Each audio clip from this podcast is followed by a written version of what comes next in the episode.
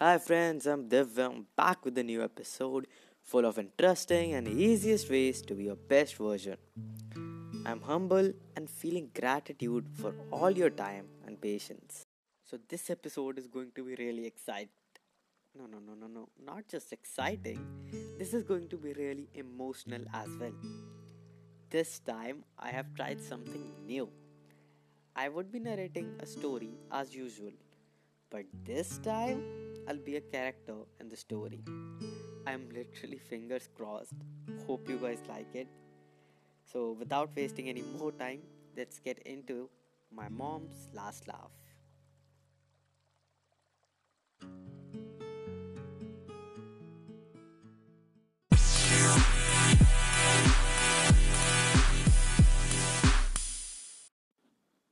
Consumed by my loss, I didn't notice the hardness of the bench where I sat. I was at funeral of my dearest friend, my mother. She finally had lost her long battle with cancer. The hurt was so intense, I found it hard to breathe at times. She has always supported. She always clapped loudest at my school place. Held a box of tissues while listening to my first heartbreak. Comforted me at my father's death. Encouraged me in my journey and prayed for me my entire life. When my mother's illness was diagnosed, my sister had a new baby, and my brother has recently married his childhood sweetheart. So fell on me.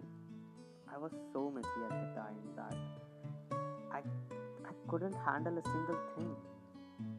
I wonder how my mother used to do it. What now, Lord? I asked sitting in church. My life stretched out before me as an empty closet.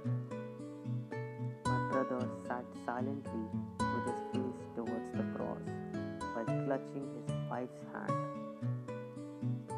Sister sat slumped against her husband's shoulder, his arms around her as she cradled their child.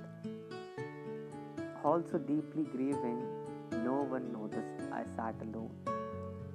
My place had been with her mother, preparing her meals, helping her walk, taking her to the doctor, seeing her medication, reading the Bible together. Now she was with the Lord. My work was finished, and I was all alone. Suddenly, I heard a door open and slam shut at the back of the church. Quick footsteps hurried along the carpeted floor.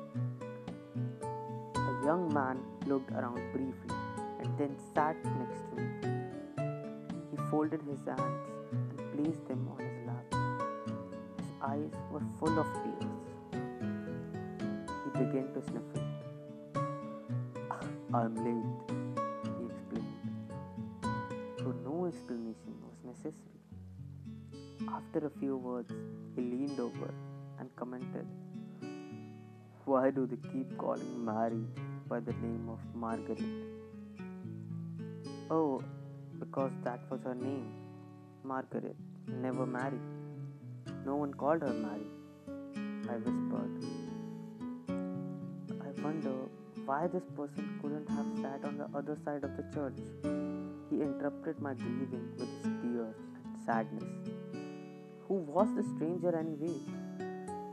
No, that isn't correct, he insisted, as several people glanced over at us, whispering, Her name is Mary, Mary Peters. That isn't who this is, I replied. Isn't this the Lutheran church? No, the Lutheran church is across the street. Oh, I believe you are at the wrong funeral, sir. The sadness of the occasion mixed with the realization of the man's mistake bubbled up inside me and came out as a laughter.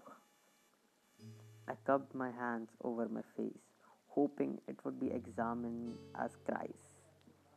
The creaking bench gave me away.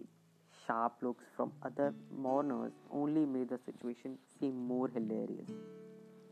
I peeked towards the man seated beside me. He was laughing too. As he glanced around, deciding it was too late for an ordinary exit, I imagined my mother's laughing. At the final amen, he darted out the door and ran towards the parking lot. I do believe we'll be able to talk of the town. He smiled. He said his name was Rick, and since he had missed his aunt's funeral, asked me out for a cup of coffee. That afternoon began a lifelong journey for me with this man who attended the wrong funeral but was in the right place became my best friend that day. A year after our meeting, we met again at a country church where he was the assistant preacher. This time, we both arrived at the same church, right in time. in my time of sorrow, God gave me laughter. In place of loneliness, God gave me love. Whenever someone asks how we met, I always tell them my mother and his aunt Mary introduced us. And it's a true match of best friends meet in heaven. If you like the podcast, then don't forget to follow our channel. I'll see you in the next podcast. This is Divyam Arora signing off.